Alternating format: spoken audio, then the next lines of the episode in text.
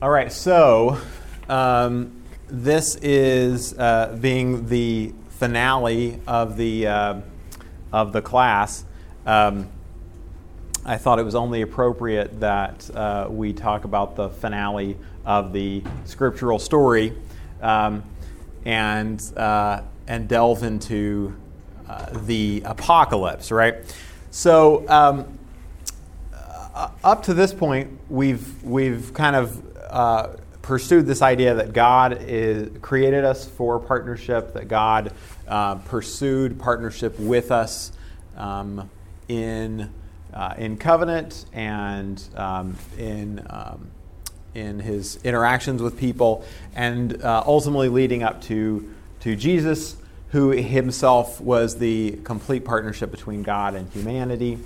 Um, and, and then the New Testament uh, takes it a step further and suggests that um, God wants to partner with us by becoming organically united uh, to us in the person of Jesus Christ. And so that Christ wants to bring us into his body and he wants to become part of our bodies. And so we have this idea that we are now participants in Christ with this partnership between God and humanity, that this is our channel to being um, what God both intended for us to be and all the things that God wanted um, for us. So when we get to something like a subject like the apocalypse, um, uh, sometimes it seems like we're taking a hard right turn, like we're jumping into a different subject entirely.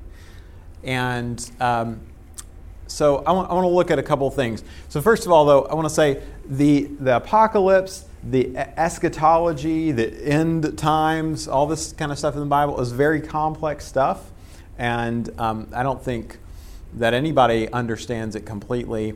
I certainly don't pretend to understand it completely, and certainly don't uh, think that uh, we can uh, fully explore it or explain it in you know 30 minutes or so.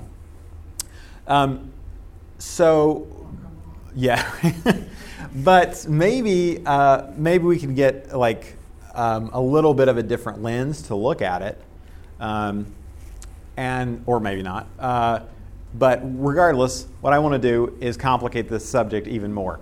Uh, so, um, so there's a passage where Paul uh, is talking about um, some uh, some disputes between people in the Corinthian church, and so he kind of comes out with this statement all of a sudden. He says, do you not know that we will judge angels? So here's my question Do you know that we will judge angels? Like, is that a, is that a part of your theology and thinking about uh, the world? It goes with angels having children with mm. women. Okay. So some some crazy yeah, there's some crazy stuff here. Yeah. Okay. Yeah. So what? Uh, let's. I'll jump to the full full passage here. First, this is 1 Corinthians six two through three. Or do you not know that the Lord's people will judge the world?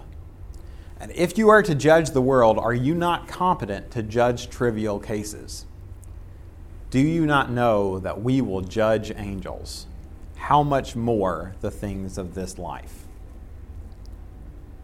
So what what do you make of that or what would you typically like when if you're reading over this what would you think this means or or have you heard people explain this or talk about this in some way? What does it mean that we will judge the world and angels?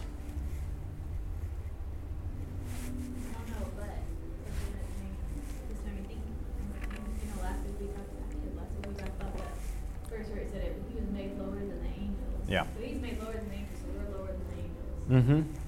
Mm-hmm. Mm-hmm. But now we're going to be the ones judging the things that are higher than us. Mm-hmm. That's a weird thought.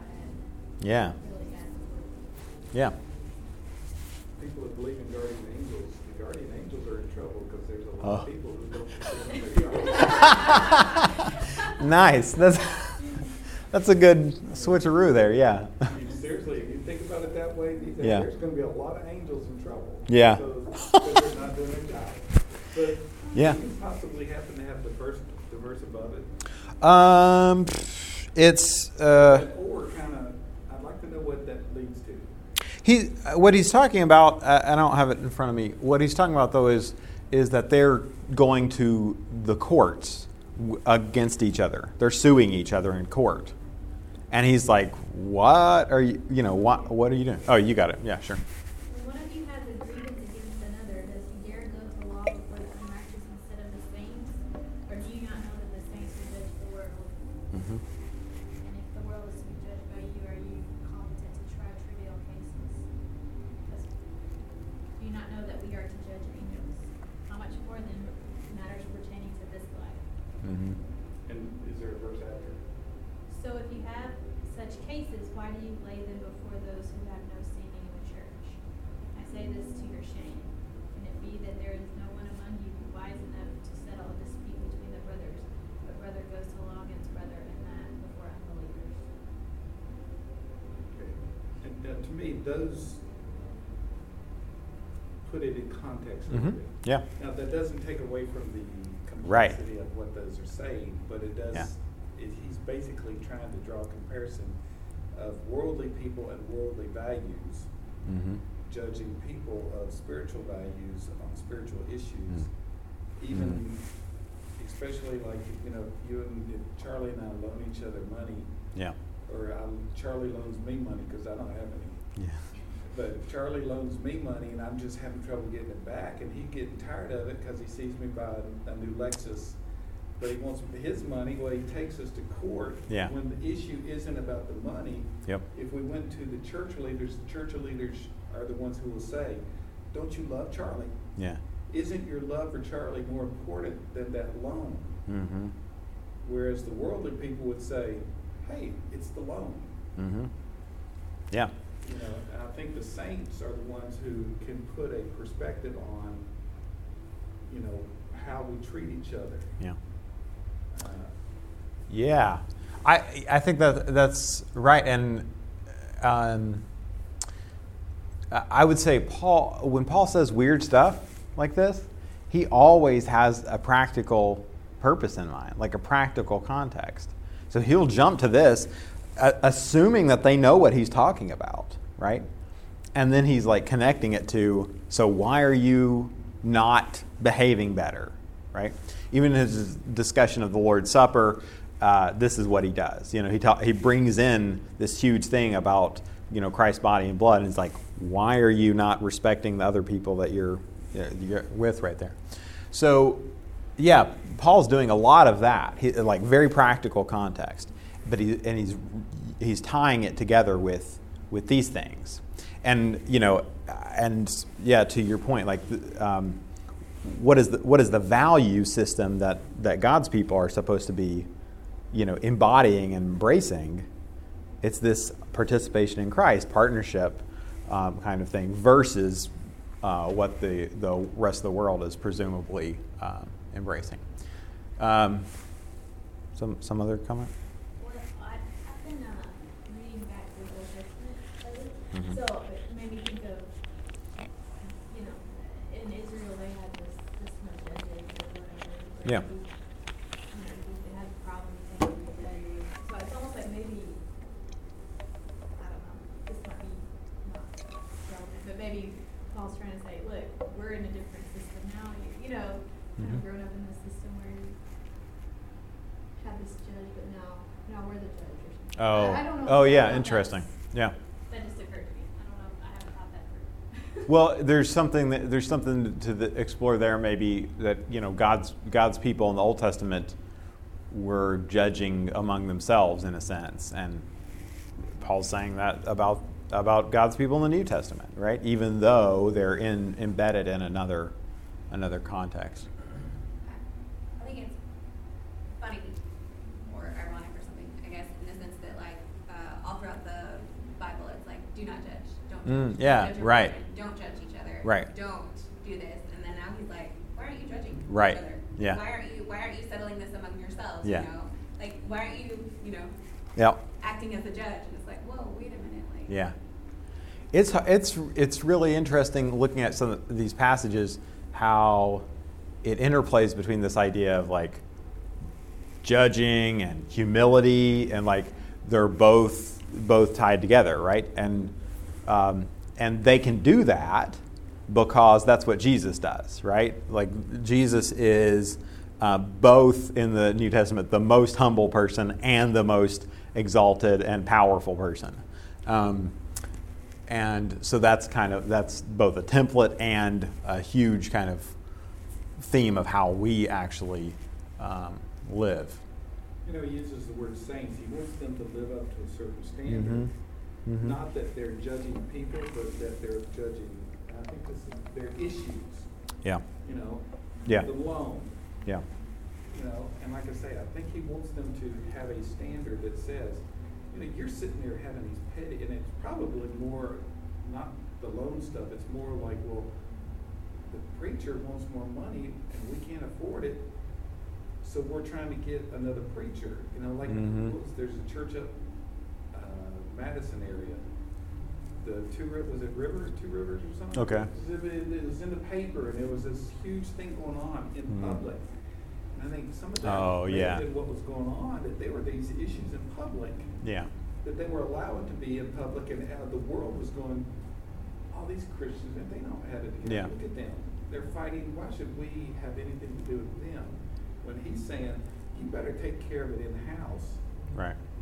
Because you're the ones who are smart enough to handle it in the house. Don't take it out in the world. Don't let Yeah. them, not that, don't let them see it, but Yeah.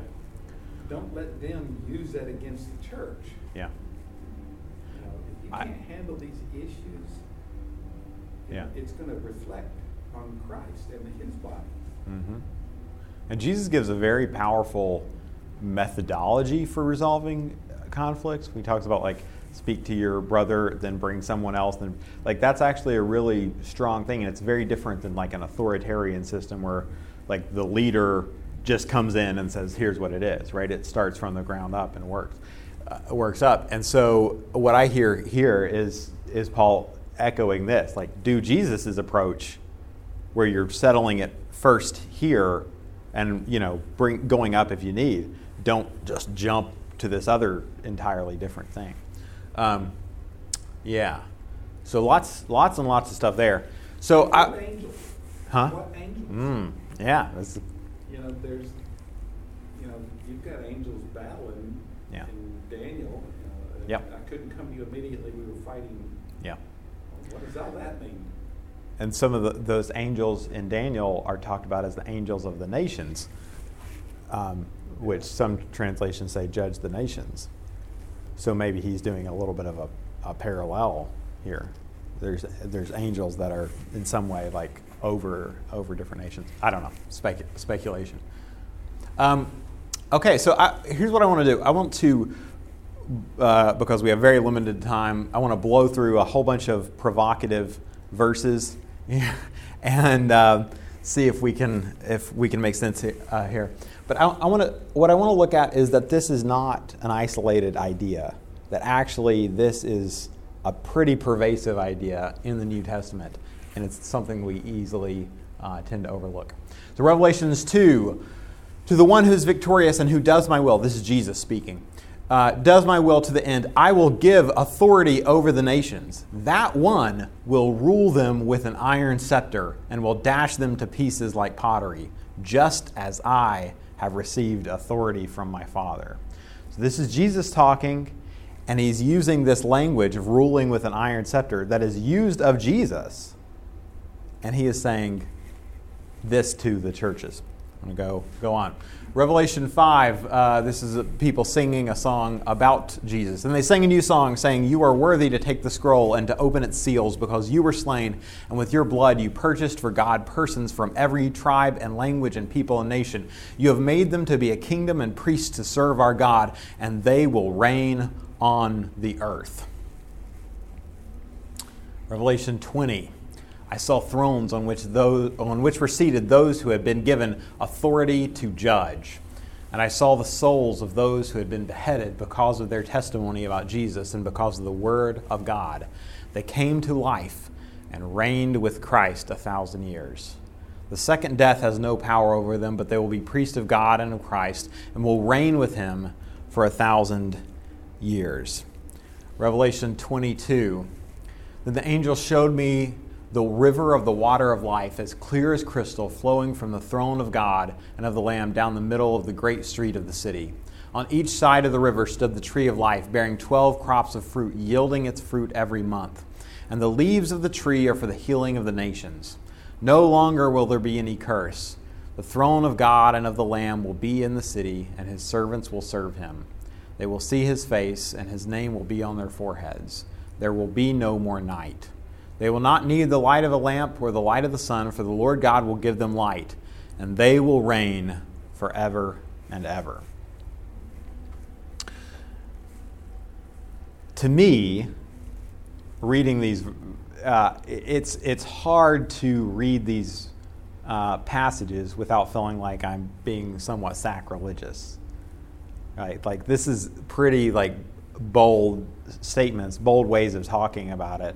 Jesus saying to his, his disciples, I will give them uh, an iron rod and they will rule over, over the nations and, and so forth. So I, I want to um, kind of push it back a little bit and say, okay, so where did this whole theme come from? So we, we've seen Paul just kind of casually mention it.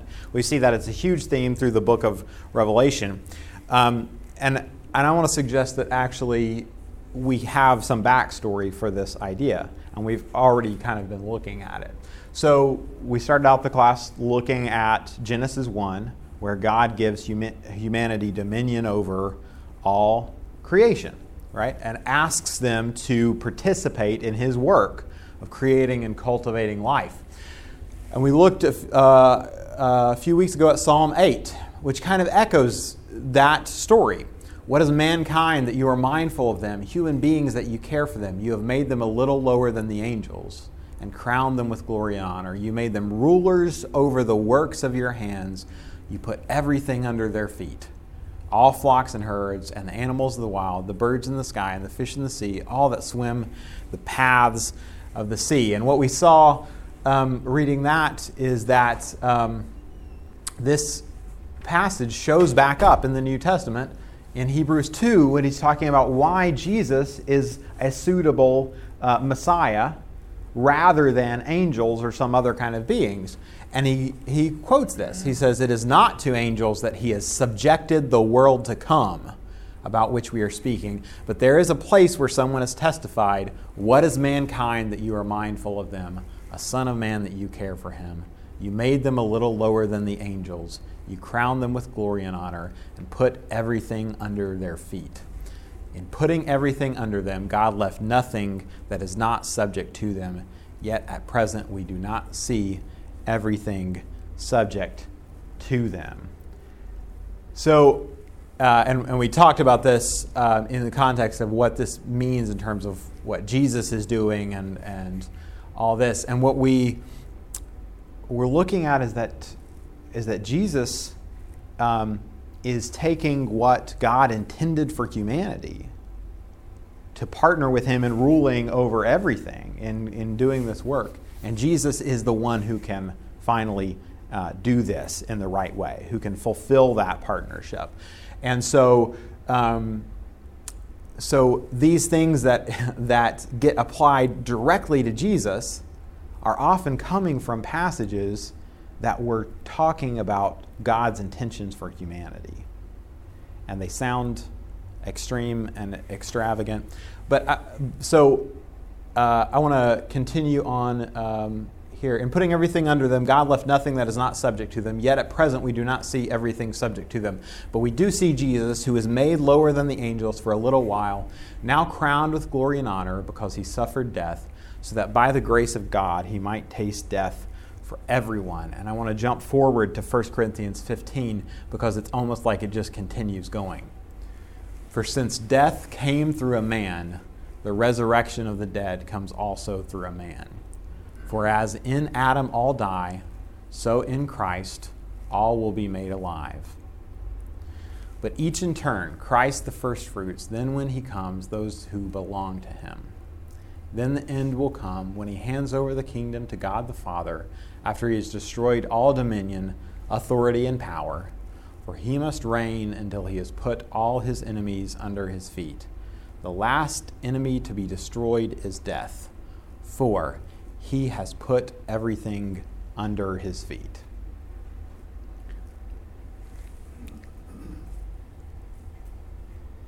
Paul here, and in, uh, just as in the book of Hebrews, just as in uh, all these things, is connecting this idea of what God intended for humanity with the idea of, the purpose that Christ is serving, the purpose of, of the incarnation, and the purpose ultimately of the apocalypse.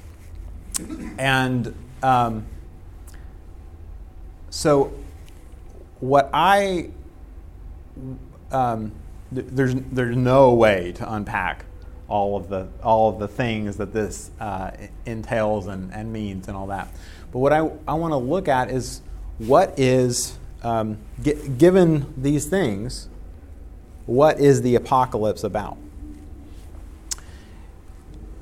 And I, I, I want to suggest that in um, 1 Corinthians 15, the, the apocalypse is simply the reign of Christ continuing and extending until everything that stands against him has been defeated.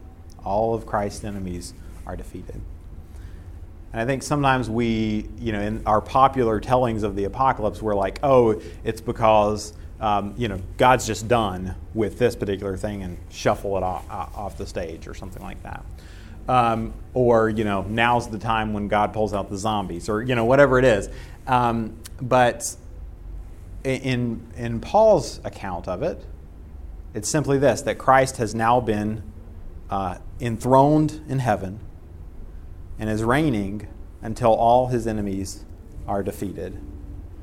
And um, in, up, not just not people, um, but everything, right? Like, um, including up to and including death. The second death. The second death, all, all of the deaths. Throw something else in there it. You said the second death. Mm. Mm. Yep. yes. yes. Because, you know, all the scriptures you read, to me, Mhm. the apocalypse happens after the first death. mm-hmm.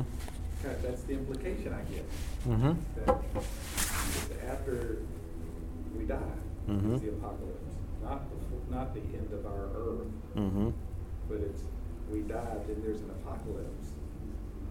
That that's when Yeah. I, th- I think it's it's both and um, uh, there is um, so much and, and this is another kind of connected issue um, a lot of these verses talk about like we will be we will reign with Christ. We will be enthroned with Christ that kind of thing. We will have these crowns of glory and so forth.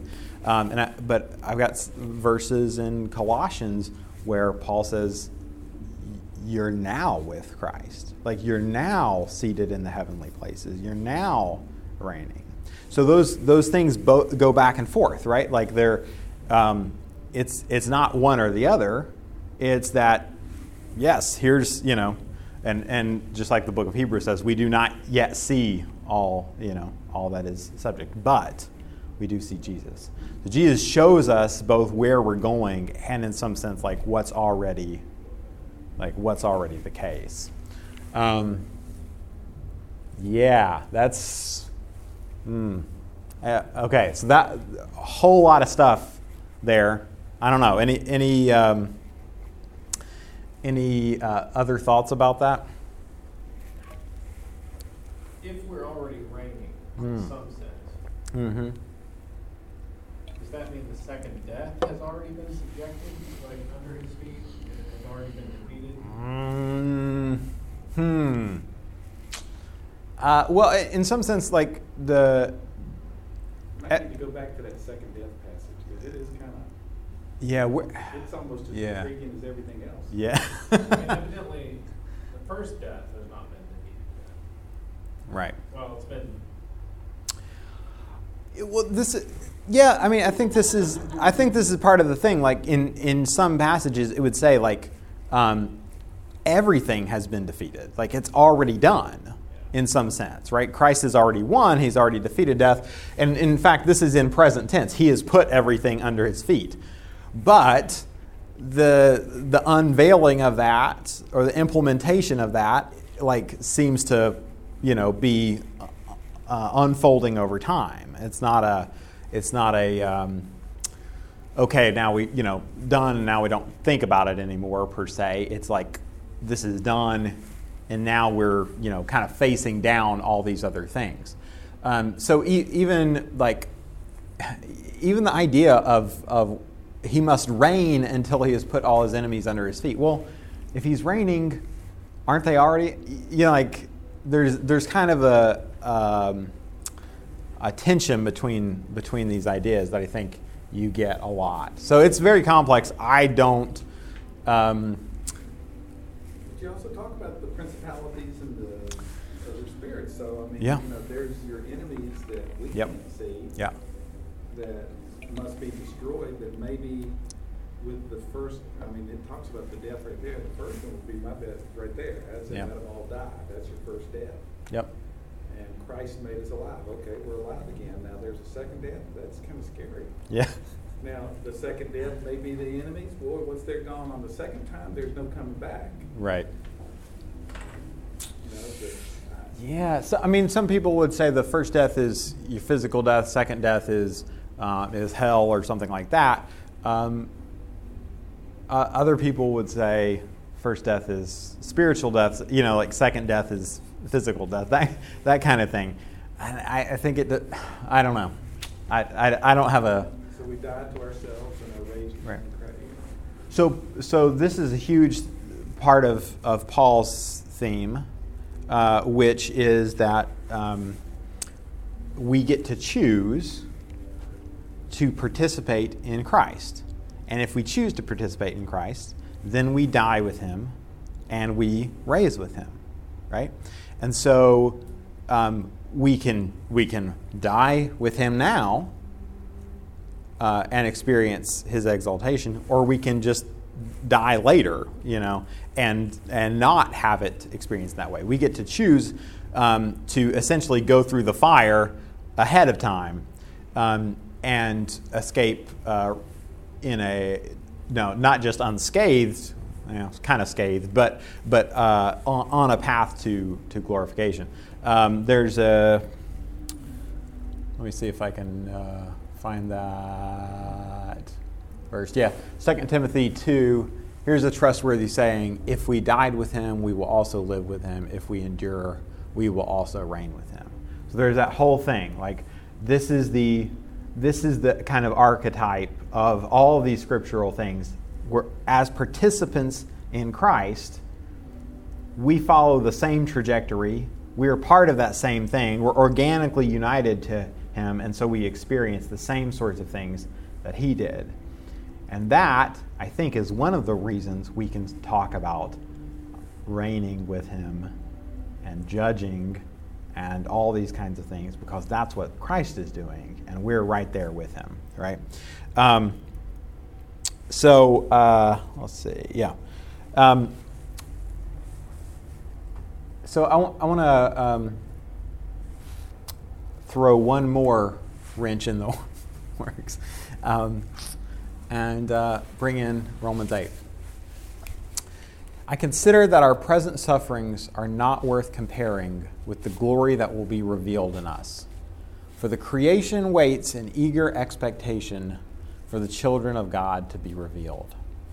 For the creation was subjected to frustration not by its own choice, but by the will of the one who subjected it, in hope that the creation itself will be liberated from its bondage to decay and brought into the freedom and glory of the children of God.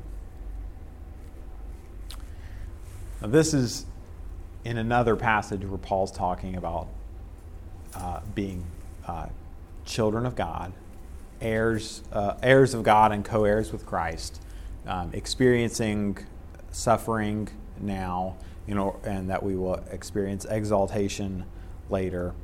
And so he goes in he goes into this. And to me, this is um, the kind of uh, cherry on top of Paul's thinking about the apocalypse, about eschatology. That he's talked about 1 Corinthians 15, which we looked at, is one of the most zoomed out views. Right? Christ is reigning until all things are put under his feet. And then he gives us, I think in Romans 8, this one extra little bit, which is that the creation waits in eager expectation for the children of God to be revealed, in hopes that the creation itself will be liberated from its bondage to decay and brought into the freedom and the glory of the children of God. So here's, here's the question on this Why does the creation long for the children of God to be revealed? Why does that make sense?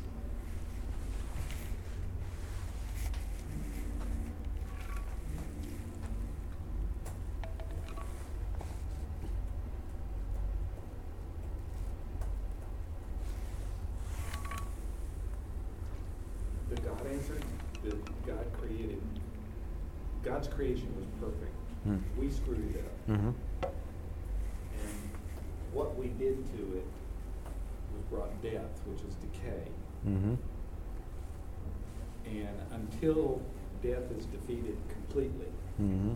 creation cannot be perfect again, Mm-hmm. which is its bondage. Mm-hmm.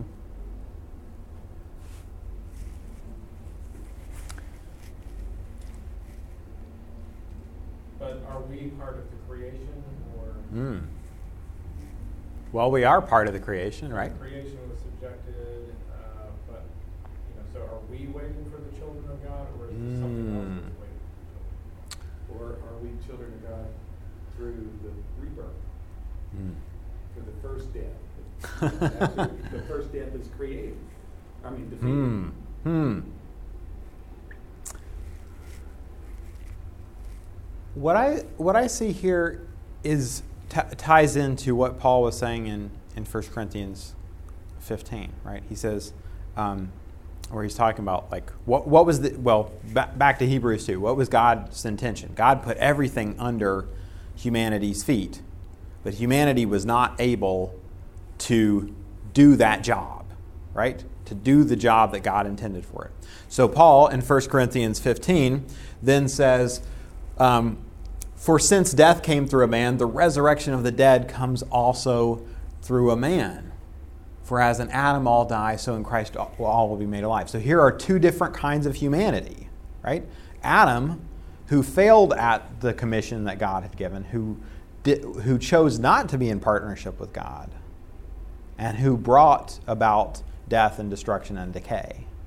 And Christ, who chose to be in partnership with God and brought about life and uh, glory and freedom. And that's a huge thing for Paul. These are these two different kinds of humanity. So, which one are we part of? Well, we are, um, we've all been part of Adam's kind of humanity, uh, but we can be part of Christ's kind of humanity right? And if we're part of Christ's kind of humanity, then what, what does that um, result in? It results in all being made alive. And so then he describes this as a process Christ, the first fruits, then when he comes, those who belong to him, then the end will come when he hands over the kingdom to the, God the Father after he has destroyed all dominion, authority, and power.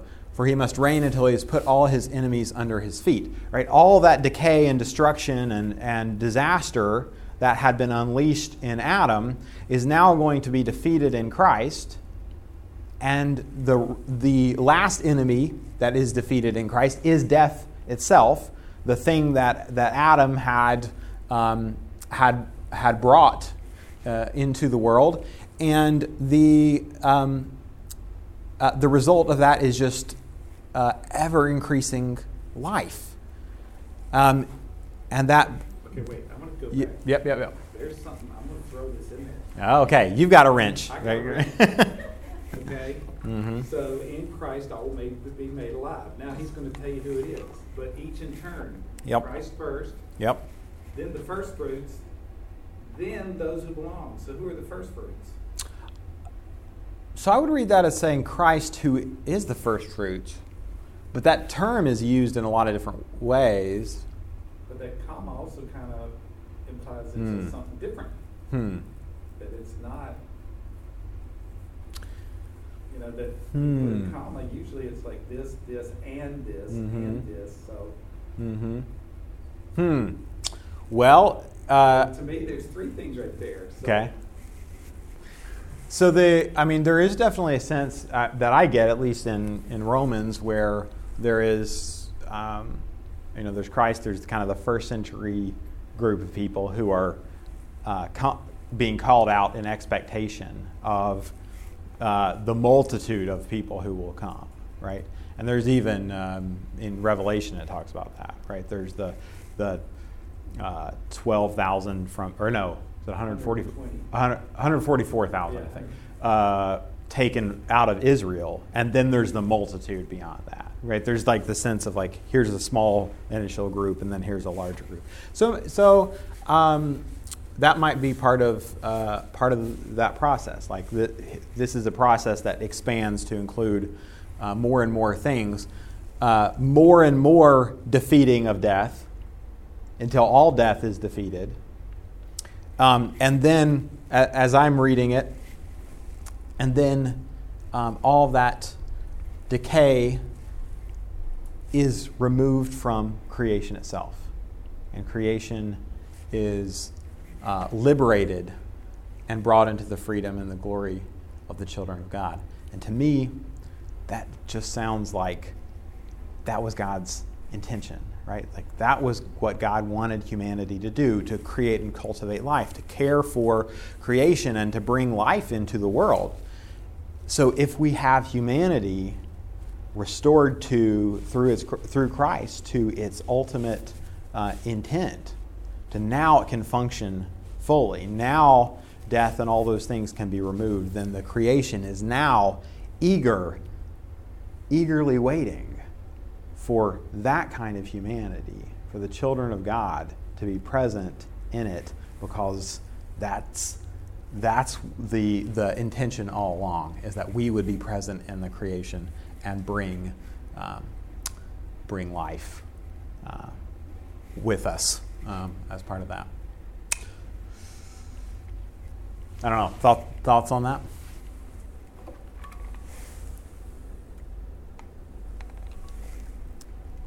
It makes sense, means like, we're being called to become stewards or stewards of creation. Mm-hmm. And so,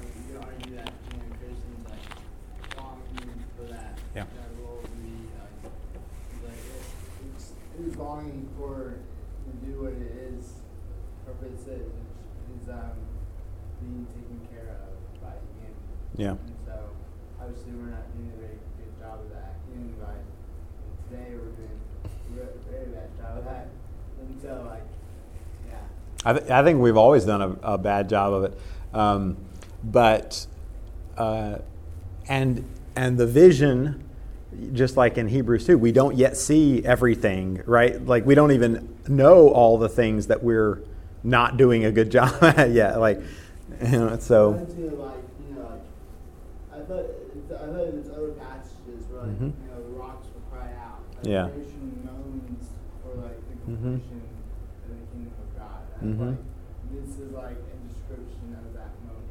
Yeah, Like, Christians, like, yearning and, like, it's ready to burst out and ready for anticipation of the fullness of the kingdom. yeah, that's that's re- yeah, that's really good. The um, there's there's so much language, especially in the Old Testament, about Yeah. like yeah, the the rocks want justice, Yeah. right? That they it's important to the the trees and the birds and so forth for justice to be enacted among humans. And you're like, well, you know, and of course it's poetic, and you're like, well, what, you know, but that makes sense with this, right? This is our this is our role. It's important in some sense for all of creation that we are um, fulfilling this role because that's what God intended. It- It's also, I'd be curious to go back to Romans one, Hmm. and Paul says, you know, no one was without fault Yeah. because of the Christian around them. Like, I Mhm. mean, like, creation testifies to the glory of God itself. Yeah. And so I think that's an interesting, interesting uh, theme that Paul is tying in throughout Romans. Yeah. From the first and here to the eighth. Yeah. It, that's where he talks about like no, like no, no like all humanities. You know, what talking about. Paul says like no one. Yeah, all, all fallen short of the glory of God. That- yeah, yeah, yeah. It says, but creation testifies to the presence of God.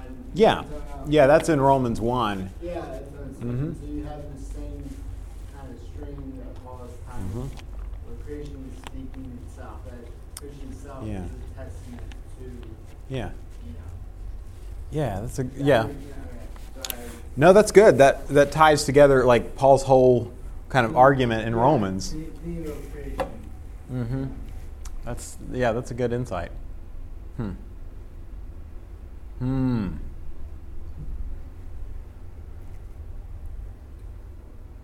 Did I complicate it too much? Or was it too many too many things in there? Too many wrenches in the the works? I, I think the implications of this, I think are really, I think are great. I think this needs to be on more. um, I, I think it's I think it's important. uh, You know, so much so much that we do in terms of trying to interpret scripture. Sometimes we get like caught up in the details and miss the, the big picture. And Jesus talks to the Pharisees about this. You know, he's like, you tithe the the mint and cumin, but you've missed you know truth and justice and things like that. The weightier matters of the law. So it's easy for us, and, and we've seen this over and over in history, where people are like, ah, I think you know, um, 2011, that's, that's the end time or whatever, you know, and they come up with some kind of a scheme where they've laid out all these dates and stuff and they miss what the, the story is, right? And the story is that, that Christ is, is coming to reign fully, uh, to fully embody that partnership um, that was always intended. Um, so I want to uh, just throw out maybe two verses just to bring uh, bring this a, a little bit down from such a big abstract thing. Uh, Ephesians 2 For it is by grace you've been saved uh, through faith, and this not from yourselves, it is the gift of God, not by works, so that no one can boast. For we are God's handiwork, created in Christ Jesus to do good works, which God prepared in advance for us to do. Uh, I think this, pa- this passage is interesting because sometimes we contrast grace and, and works. Co- sometimes we, we want to contrast it like as if it's, if it's by grace, we're not supposed to think too much about works. But for Paul, it's the opposite of this, right? We're not justified or saved by our works, but rather we're saved by grace so that we can be equipped to do good works. And when he says, which God prepared in advance for us to do, I think it's back to Genesis 1. It's back to this is what God intended. So I, I think it's important for us to think about like, God wants us, God wants to equip us, not because we're so great. You know, what is man that you are mindful of him? But God, this is what God wants uh, for us and with us. And, um, and I, I'll just close with this um, the kind of culmination of Revelation's talk about uh, the apocalypse. And I heard a loud voice from the throne saying, Look, God's dwelling place is now among people, and he will dwell with them. They will be his people, and God himself will be with them and be their God. That, to me, I think, is the whole thing. God wants partnership, and that's the end point of the story. We're way over time, uh, so I guess. Uh, any um, thanks, thanks for uh, being part of this. This has uh, been a very interesting experience for me and uh, very rewarding. Um, any uh, other thoughts or comments or objections? I don't know. I object. I'm just reading in Exodus where, uh, you know, Moses, you know, is in the tent of meeting with God. Hmm.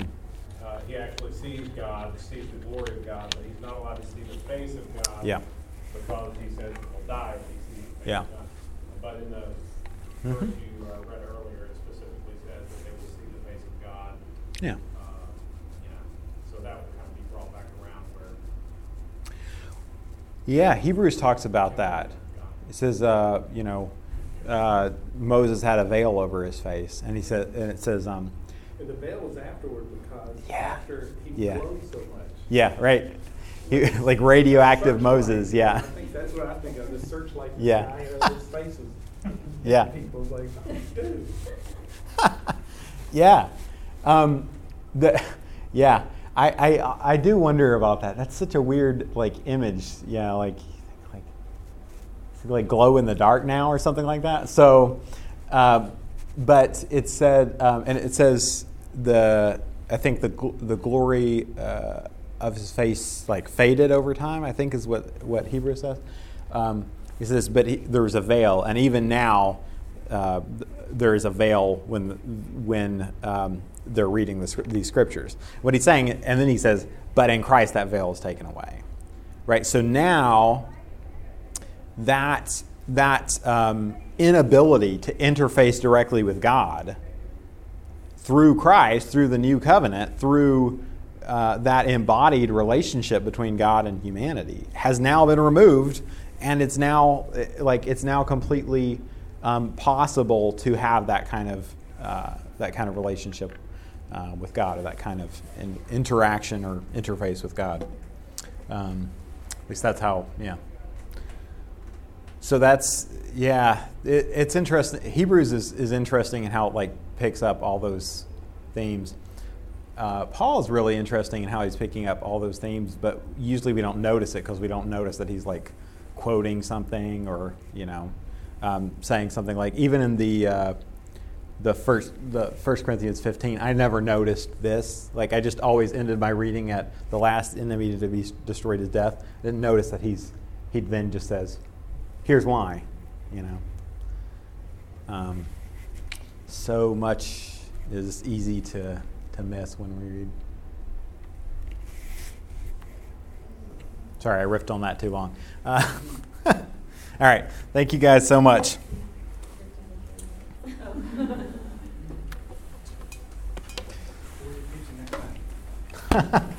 Who knows? that ex- that exhausted my uh, all my knowledge. Thank you. Thanks, man. Thanks for being part of it. Thanks for the conversation. Oh, hey, man. Thanks a lot. Good job. Yeah, And I really appreciate the it. uh, part Yeah. I said I'd love to lead with you again. So Yeah, man. always keep me in mind. Yeah. Even though I did not. All right, man. I appreciate it. I appreciate Yeah, it. This is, I think you did really good, and I look forward to your next class. So Thank you. That's good. Thanks, Yeah. man. I, uh, no, it's green. didn't, uh, did Mary actually write the lyrics?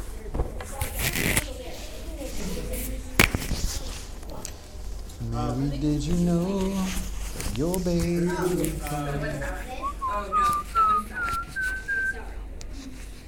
It says creation has been frustrated, mm-hmm. not by their own action, but by the one that Right. did it.